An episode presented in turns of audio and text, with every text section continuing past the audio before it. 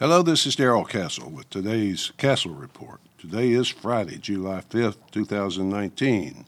The Friday after the 4th of July, which is, of course, Independence Day. We celebrate Independence Day, or should I say, some of us celebrate it because we honor our country and its 243 years as an independent nation. We remember the 243 years and the blood and hard labor that is taken to preserve it.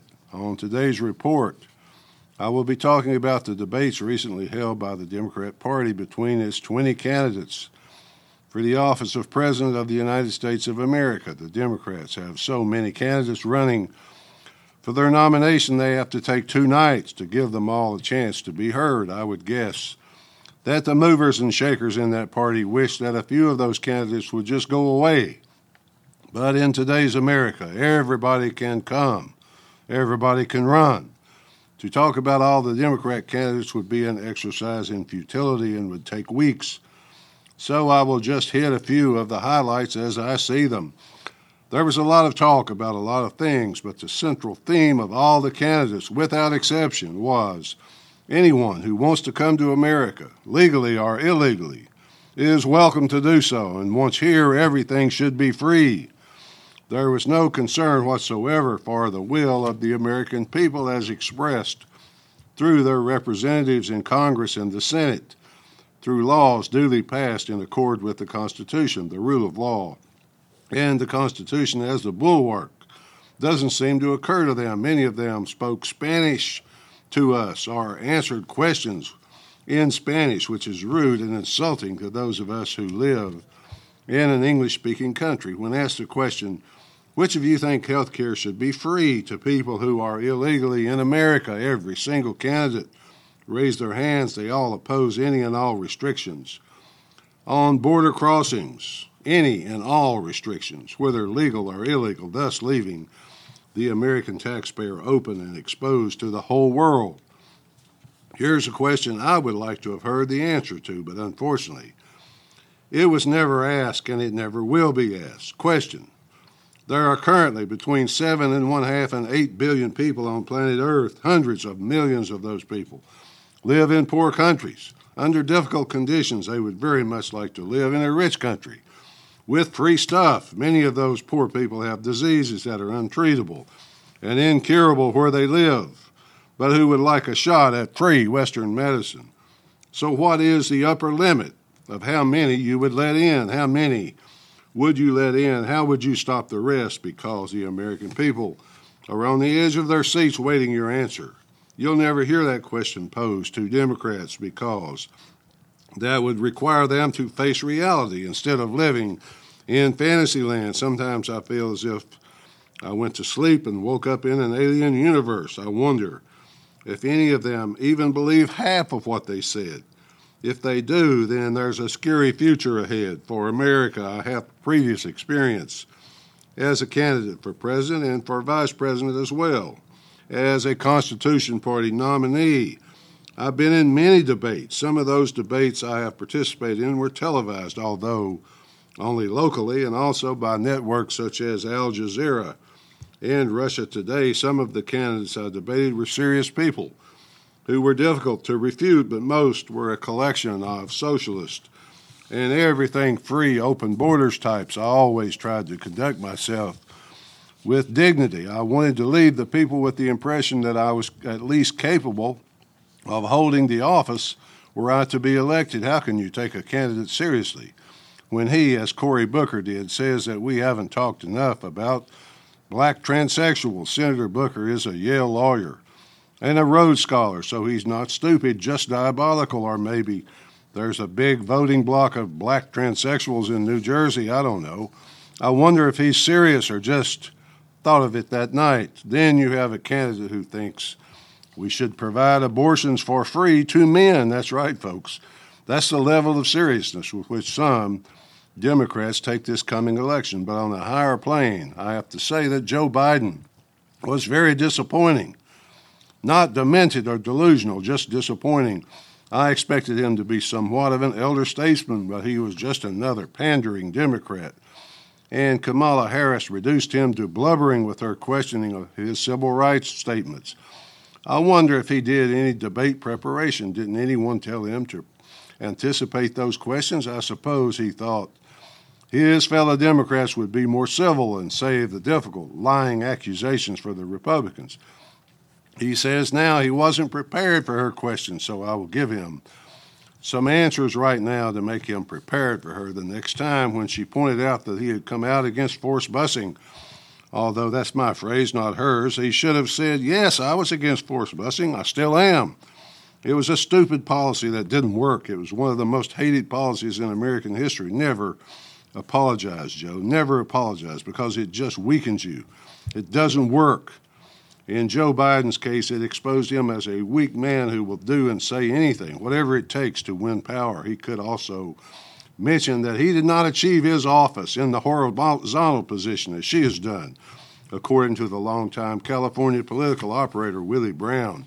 The other thing Joe could have used to dampen her spirit a little bit would have been to ask her, By the way, Kamala, I guess you know that those reparations for slavery you're pushing so hard for will be part, paid in part by you. See, Kamala's father, apparently an honorable and decent man, unlike his daughter, called her when he heard her demanding reparations. Kamala, he said, I've never told you this, but our close relatives were slave owners for their sugar plantation in the islands. He even published a list of the slaves they owned, complete with names, which I have seen on the internet. Maybe Joe really is slow or at least not so quick on his feet, or maybe he's just following the Reagan rule, not speaking ill of a fellow Democrat even when attacked and knocked out. No, no, I think he just wants the job so desperately, too desperately, to throw caution to the wind and answer questions truthfully. I should probably say a few words about the New York Times favorite candidate, Elizabeth Warren. Does she really expect us to believe? That she wants to give taxpayer funds as reparations to gay people because they were denied the privilege of marriage for what, say, oh, about 6,000 years.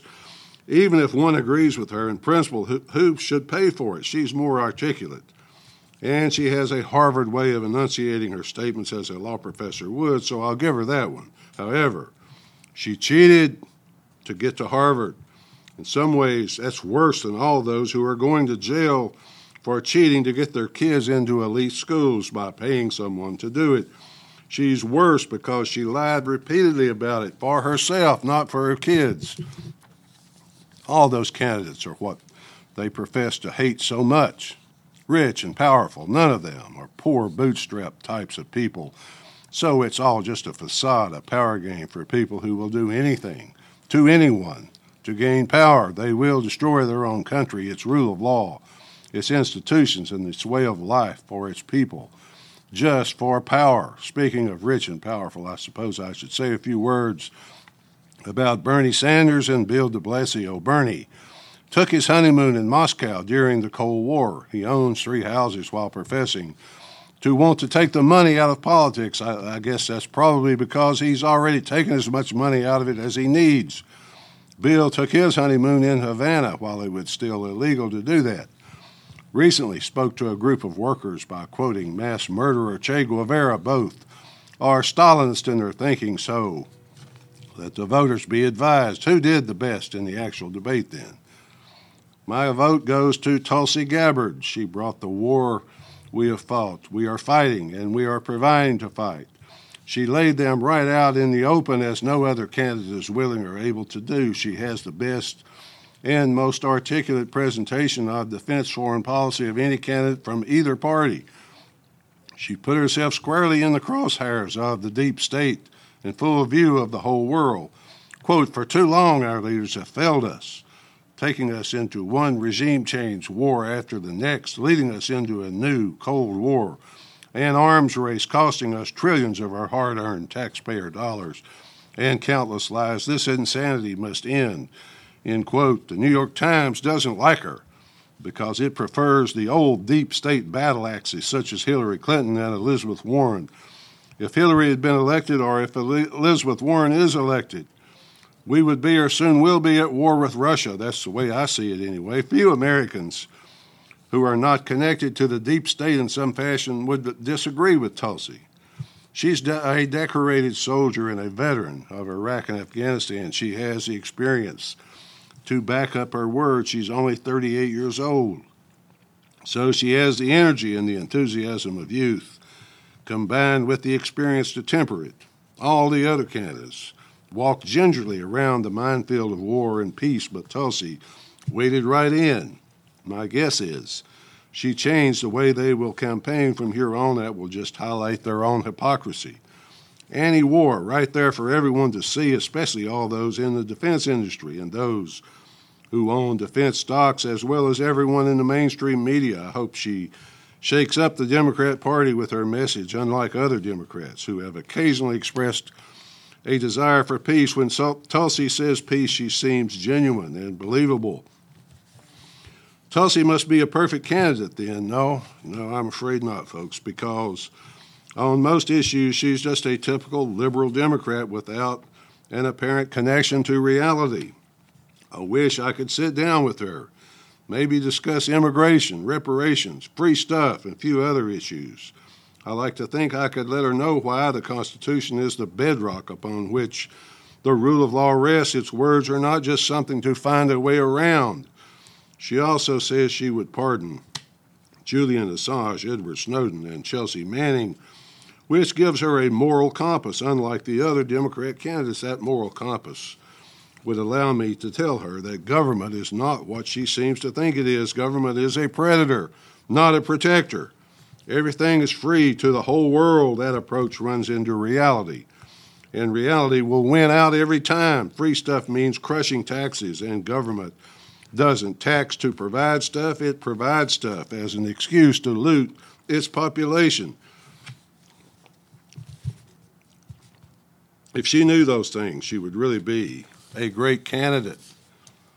In that regard, she should talk a little bit about gratitude.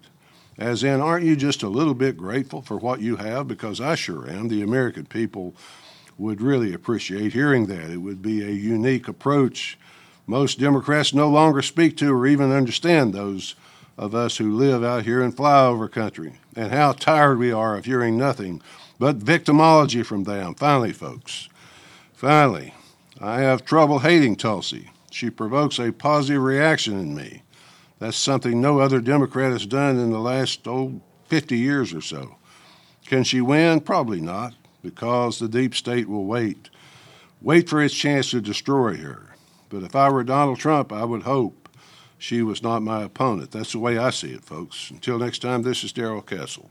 Thanks for listening.